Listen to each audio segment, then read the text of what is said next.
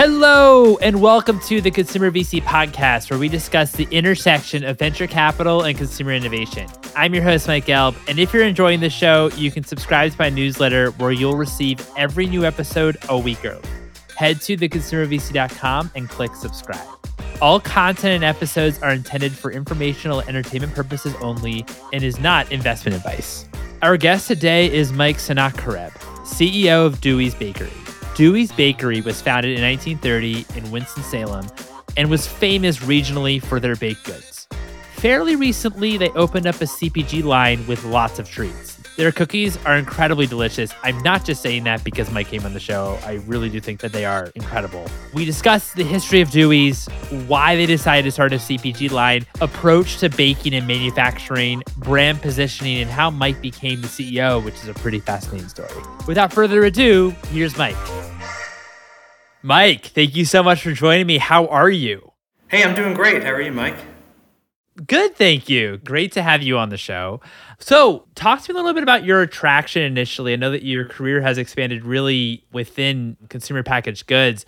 What was your initial attraction to the business? Just kind of going back, sorry from the beginning. To, so, my attraction to Dewey specifically was when I kind of got called to take a look at it and, and learn a little more. I, first and foremost, I, I love the product, right? And to me, taste is the biggest and most important thing in the food business. So I tried these thin little cookies, and I, I never thought I would like a little lemon cookie that much or a ginger cookie. So so that was exciting. The other thing that I really liked about it, though, when I came down to Winston Salem and visited. You know, the team that was here and went around to their local bakeries. It's like, oh my goodness, you've got this amazing, you know, local, authentic, 90 year old bakery business that, that the rest of the world doesn't know about. There's a big marketing idea in addition to a great product. So that kind of got me really interested in the beginning. That's awesome. That's awesome. And how did it come to be? What was it like? Because your company was acquired by Dewey's, is that right? That's correct, right? So I had I had co-founded Farm and Oven back in 2017. So this came to be through um, through our, our now investor uh, uh, private equity investor. They were they were interested in getting you know buying a minority position in the company. Probably had a similar reaction to that I did, but but earlier they saw the product at a show and said, "Wow, what a great product!" I think there's something here. And then one of the uh, investors there knows me a bit and called me, asked me to if I would take a look at it. I wasn't really ready to sell my company yet, but I just really thought this was number one, that was such a great idea and that there was a big platform to do something with. And I also thought it would be good for Farm and Oven. It would be a good thing to get a bit more scale, right? You know, when you're when you're early, you're you know you're working around the clock to kind of get everything done. I thought that would actually help the business by bringing a bit more scale uh, and combining the two together. That's awesome. What was it like doing that transaction as well? Because it was it was like the early period of COVID, right? It was, yeah. So uh, fascinating, right? So first, first for the the size of the business, very complex transaction because you know, Dewey's is buying Farm and Oven, Eurazeo is investing into Dewey's. I'm joining as as the CEO. Scott Livengood, who who was the sole owner, is is staying on as the executive chair. So you know he's involved. So a lot of it was us all working together and making sure we had a great plan and we're all aligned. But interestingly, I think the one thing that maybe was a little different during COVID. Well, first we couldn't travel, so we weren't you know, we were doing a lot more virtually. But we were also, when the time came for us to get together, a little more comfortable with it because both Farm and Oven and Dewey's self manufactured, which means we were still up and running and seeing people even during COVID because we were manufacturing companies. So I think we were a little more used to, you know, actually being in a room with someone. How do you also think about because Dewey's has an incredible story. I mean, it's been around for almost a hundred years as a bake shop and really as a staple within North Carolina. How do you think about creating this, you know, packaged goods business? I know it started, of course, before your your reign as CEO, but how do you think about as well as this kind of relationship between the bake shop itself and the actual uh, packaged business? Yeah, that's a great question because the bake shops make all kinds of stuff, right? They're making cakes and pastries, and I think the you know the the biggest challenge is how do we link those two things together? Because the bake shop locally is beloved and known. There's not a person who who lives here who has not who doesn't know it, who hasn't used it, who hasn't, you know, been there, people who go to Wake Forest or school come in and find out about it. So part of the challenge for us as we now build it on a national scale is how do you bring some of what made it so beloved locally, which has actually helped us in I'll say more local stores if and, and by local I mean Food Lion, you know, big retailer but but more here in the North Carolina area. So as we go to markets where the brand isn't known, part of it is how do we make sure we bring those cues of the local bakery with us. So we redid the packaging to kind of really bring a, an authentic bakery look the front of the package now has much more of a bakery look with the awning and the Dewey's Bakery since 1930. We tell a bit more of the story and have some of the heritage photographs on the back of it. But we also use our, our social media to tell the story right? So we start often, even as we've gone on to TikTok, which has now become a big platform for us, we start with the bakery and it's about icing and cakes and the authenticity and then we'll bring the cookies in once people can kind of see what we're all about that actually works really well because then it's actually a real bakery making these cookies not not some guy making up the fact that they had a bakery but they really don't you know Right, right, right. No, for sure, for sure. How do you leverage, I mean, uh, social media as well and, and marketing? I know you mentioned TikTok. How do you also think about making the brand? Because, of course, it is, you know, a story brand,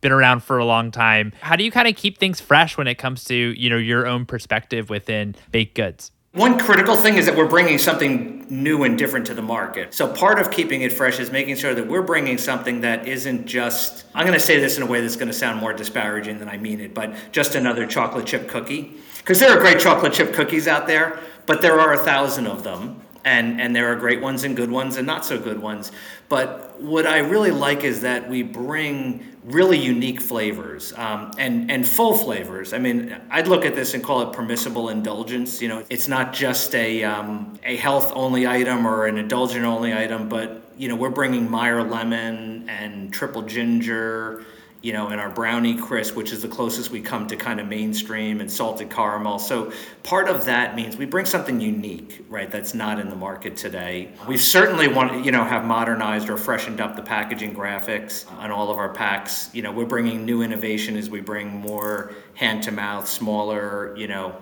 uh, packages into the market. Um, and we'll continue to bring new flavors to it. But some of it also is how we go to market, right? TikTok is a great way for us to reach a consumer um, that you know we're we're not in every store, so we're just not going to be able to to do a national you know TV campaign like the old days. But what a great way for us to connect with people in a more authentic and organic way. Totally. How as well do you approach then? You know, on the e-commerce side of the business, I'd imagine still is probably heavy retail. That I'd imagine that is probably the majority of your sales. But what are some of the ways that you're able to actually approach like your your e-commerce channels? Yeah, so we have a we have a very large e-commerce business. The store sales, the retail store sales are are bigger just because of the amount of stores we're now in and the presence, right? You know, you're you know when you're in a Walmart and a Food Lion and a Fresh Market, you're going to reach a lot of people. But the our e-commerce business is big, and to me, there's a few things that make it really critical to the strategy, right? The first is we get national presence through the e-commerce platform our own as well as Amazon's, but let's just look at even Dewey's.com much more quickly than we do get into every store, right? Store is kind of chain by chain, you know, sometimes region by region as you build out. So we get a national presence immediately without a lot of barriers to entry. I love that we get kind of quick real time feedback, you know, so we can try new things and try new products on e commerce first and see what resonates and then bring that story into more stores without you know without a lot of uh, a lot of effort.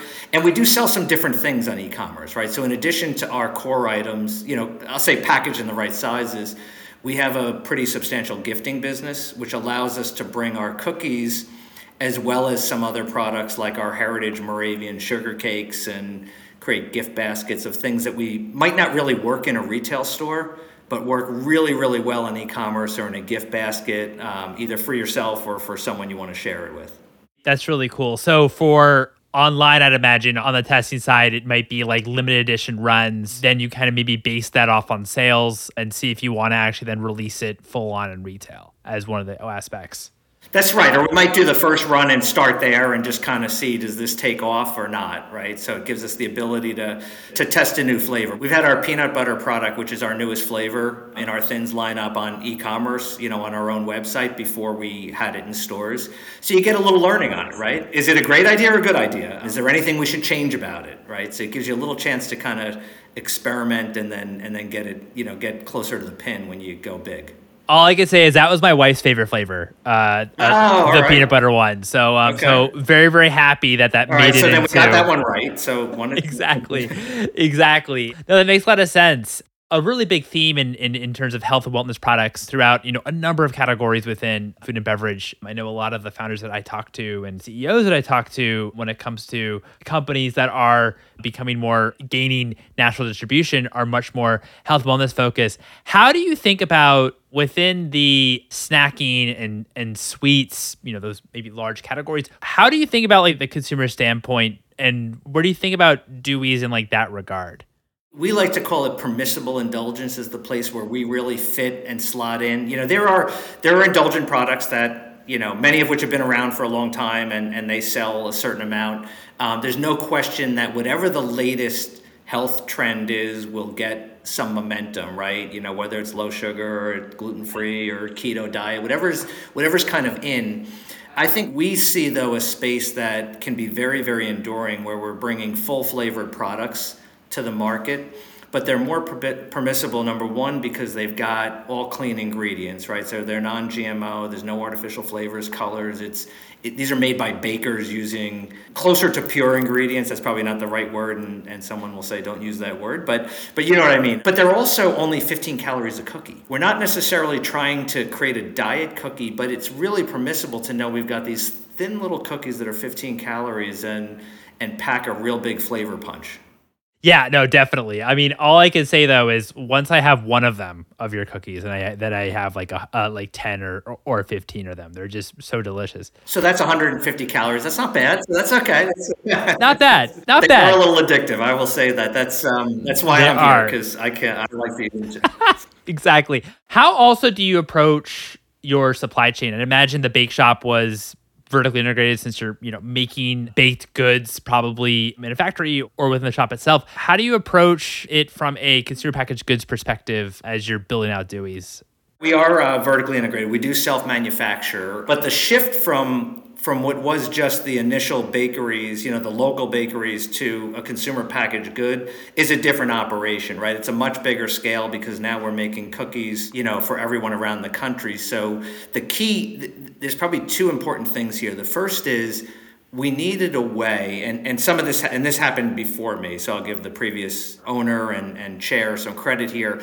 We needed a way to make sure we could take this kind of authentic Moravian style cooking technique for these small cookies and do it on a bigger scale, right? So we sort of keep the integrity of the craftsmanship and the batch operation, but we're making millions instead of making, you know, hundreds of these cookies at a time.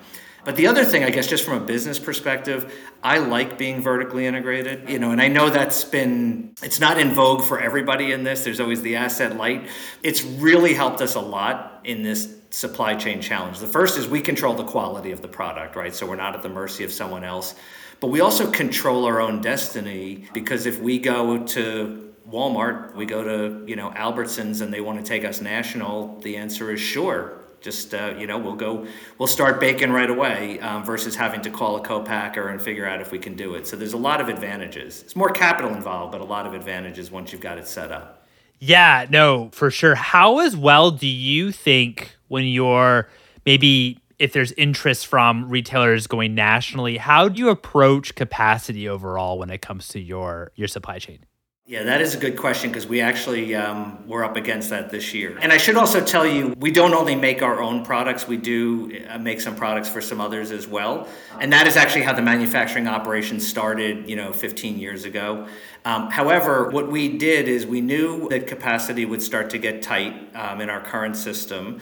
So we really prioritized, we made a pretty significant SKU reduction. We took out about a third of our items. Some of those were items for our own brand, some of them were partners who might have been a little smaller or a little less profitable. Some of them you'd even know the names, but perhaps they weren't that important for us. that five years ago they made all the sense in the world, but today we need to do bigger, longer, you know, production runs, doing a couple hour run or a small shift is, is not as helpful.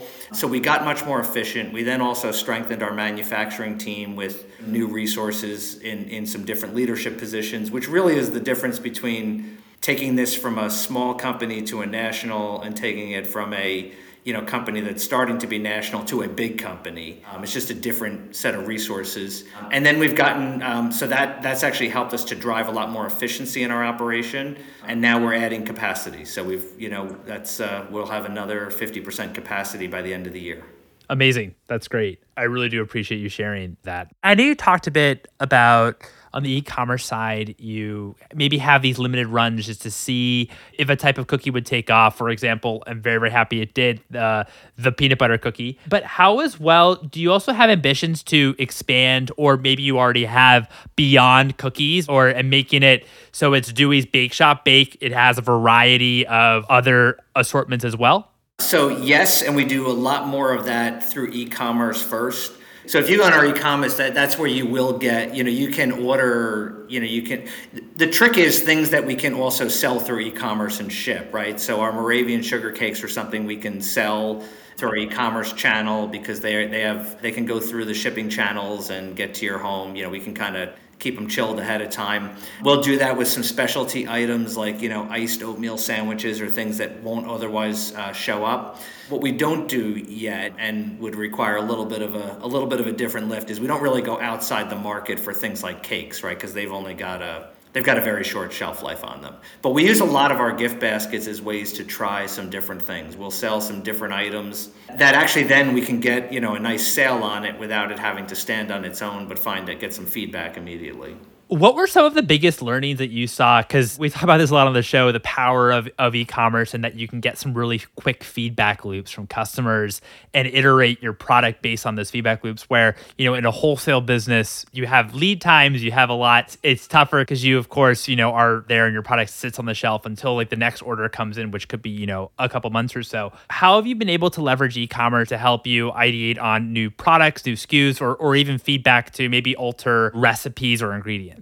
Yeah, I mean, I would say the most obvious one is some of what we've done in terms of launching an item a little bit earlier in its life cycle.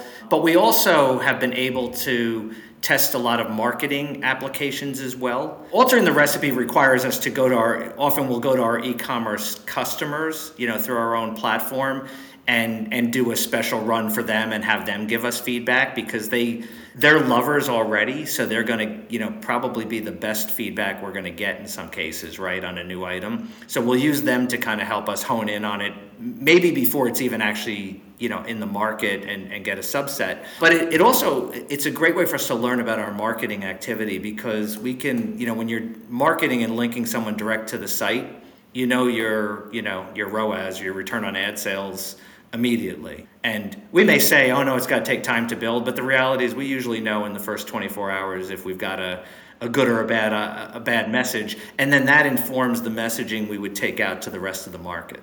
No, that's that's really helpful. You know, I talk to investors that are especially on the private equity side that are nuts and bolts kind of CPG investors and they were saying how sometimes brands if they aren't in retail, it can be a bit tricky on the pricing side because they haven't really factored in a wholesale business and their pricing could be uh, very wrong or, or not great to actually have a great wholesale business. Did Dewey start off in retail and then develop an e-commerce business that was launched at the same time? Or how do you also think about pricing in those in that kind of capacity when it comes to your wholesale business as well as e-commerce?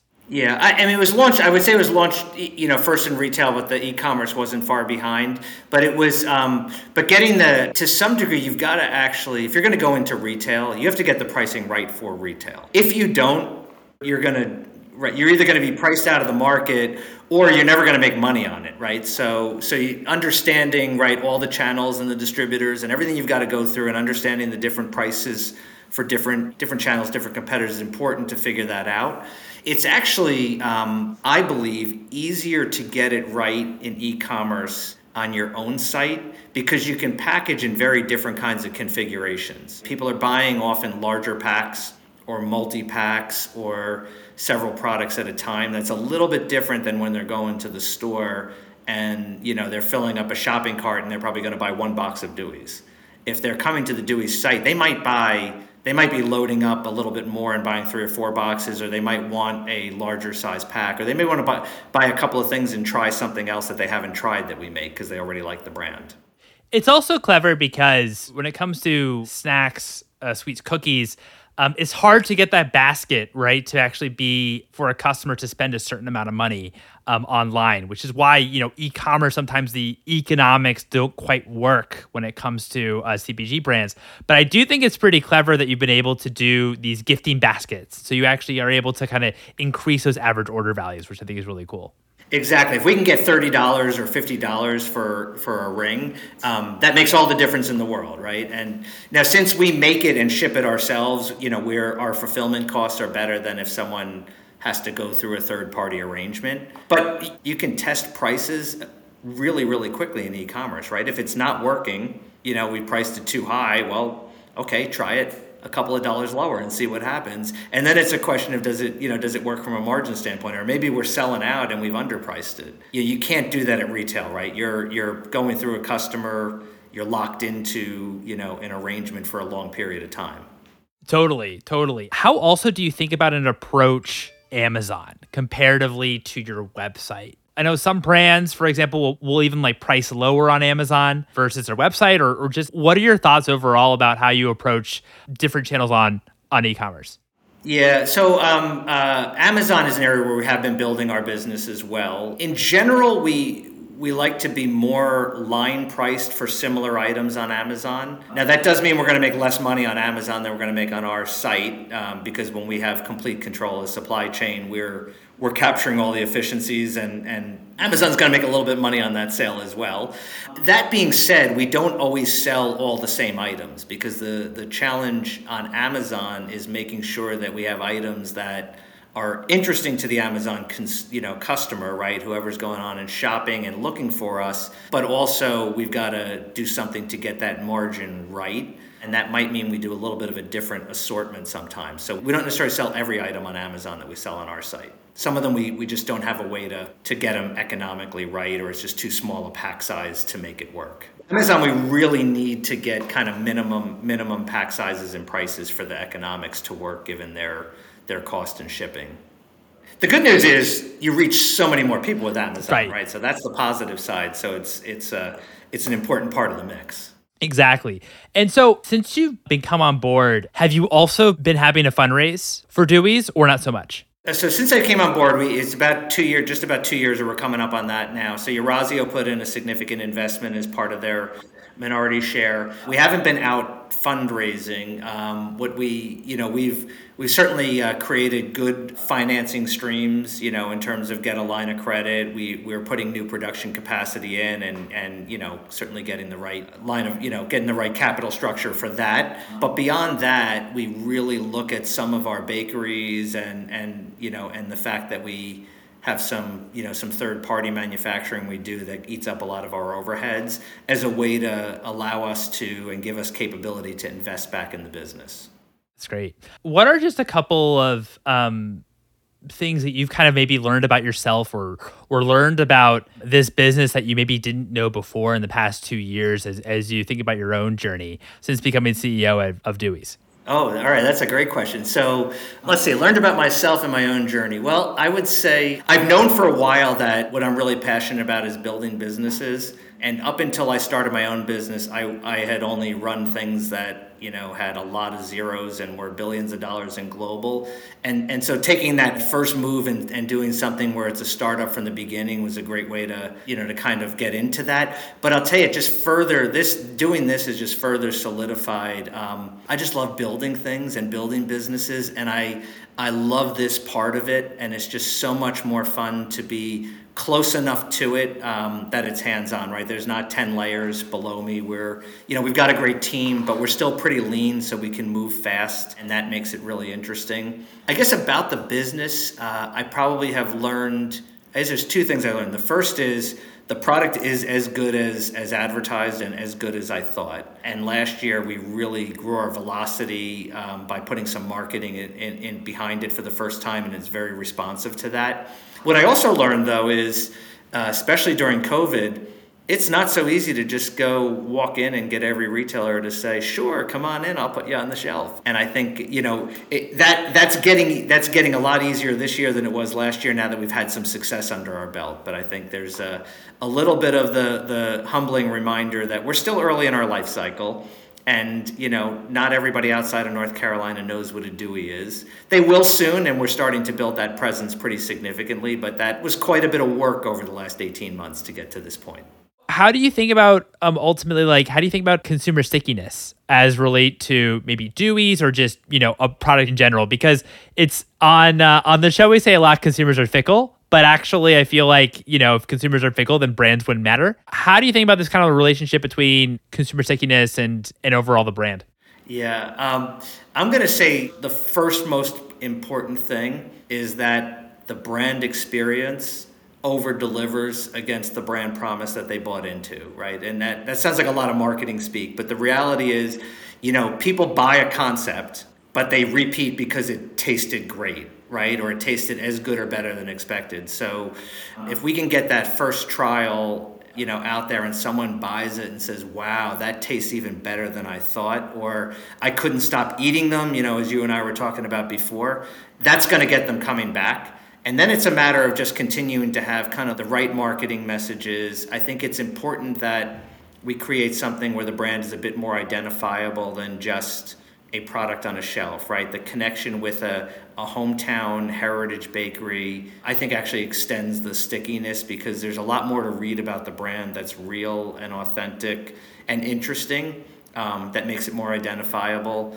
Um, in our case, we also do a lot of, um, of philanthropic work, especially in North Carolina. But we will find a way to donate a lot of money to a lot of causes. But the biggest thing we do is is pop up stores for the holiday, and we give a lot of the profits of that to the charities that we partner with and I think that's it's all part of the it's part of the stickiness, right? We have this authentic Moravian baking heritage in our recipe. We've got this strong concept from North Carolina, um, and we give back. You know, we're not we're not uh, you know we're not necessarily billions of dollars, but you know to be able to give back four million dollars over the last couple years is something that we really feel great about.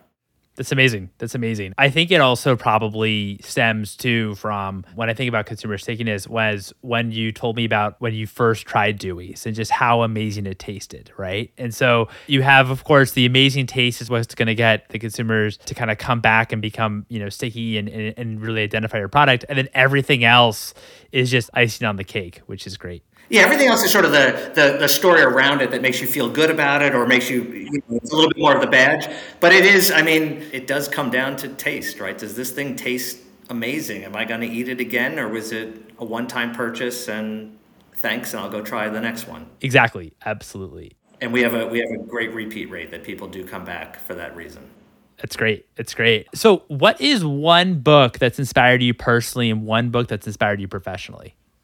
Personally, uh, the Napoleon Hill book, Think and Grow Rich, not so much about rich as much as about really reaching your capabilities in life in so many different ways. Professionally, The Outsiders, not Ponyboy, but The Outsiders, the eight unconventional CEOs book, which I just think what I loved about that was you're looking at people who've had maybe the most success over long periods of time building businesses and reinventing them. And what I took away that's so inspirational is you've got these big complex businesses and you have people who have figured out how to simplify the decision making down to sometimes a couple of, you know, a page of notes and they can make decisions on acquisitions. And I think that's amazing. I guess you can see per, whether it's personal or professional, it's sort of the aspirational how do we, what's greatness, right? And how do you become the best you can be at whatever it is you do? My final question to you is what's maybe the best piece of advice that you've received or one piece of advice for any entrepreneur that's out there? I'll give you a, piece of advice that i i loved and this is good for entrepreneurs or anybody. Bad news is not like a fine wine. It doesn't get better with age. And i remember the first time i heard that and i grew up in big companies where you don't share bad news. You kind of you soft pedal everything. What I love about it and what it's done for me is is just you know be completely transparent about everything. Right? I'm completely transparent with my investors and board. Good news and bad news. Because the only way, first of all, they've invested a lot of money. I've invested money. The only way we're all going to figure this out is if we know what's working and what's not. And I really have encouraged my team, and I think they keep getting better at it. Just tell me what's working and what's not. Nobody's going to get fired because something went wrong. But if I don't know what went wrong, I can't help you, right? I can't fix it or help you fix it or, or have a good idea about it. So I just think it's really important to just share the bad and learn from it and make a good decision. I also love that because we actually haven't had anyone on the show mention that line bad news is not like fine wine, it doesn't get better with age. So that's a great great, great line. So really appreciate that. Mike, thank you so much for coming on the show. This has been so much fun. Thanks, Mike. I really enjoyed it. And there you have it. It was such a pleasure having Mike on the show. I hope you all enjoyed it. Thank you for listening. If you enjoyed this episode, I'd love it if you'd write a review on the Apple Podcasts. You're also welcome to follow me, your host, Mike, on Twitter at Mike Gelb, and also follow for episode announcements at Consumer VC. Thanks for listening, everyone.